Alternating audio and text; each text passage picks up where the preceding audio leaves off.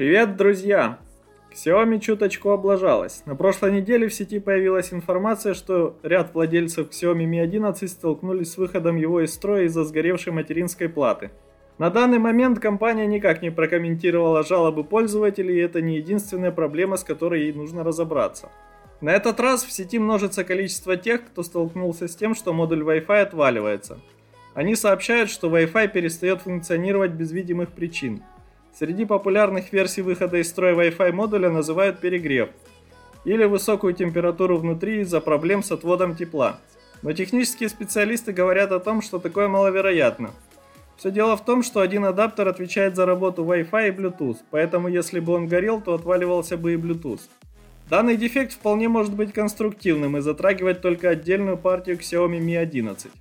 Если это так, то компании, возможно, придется отозвать партию дефектных флагманов.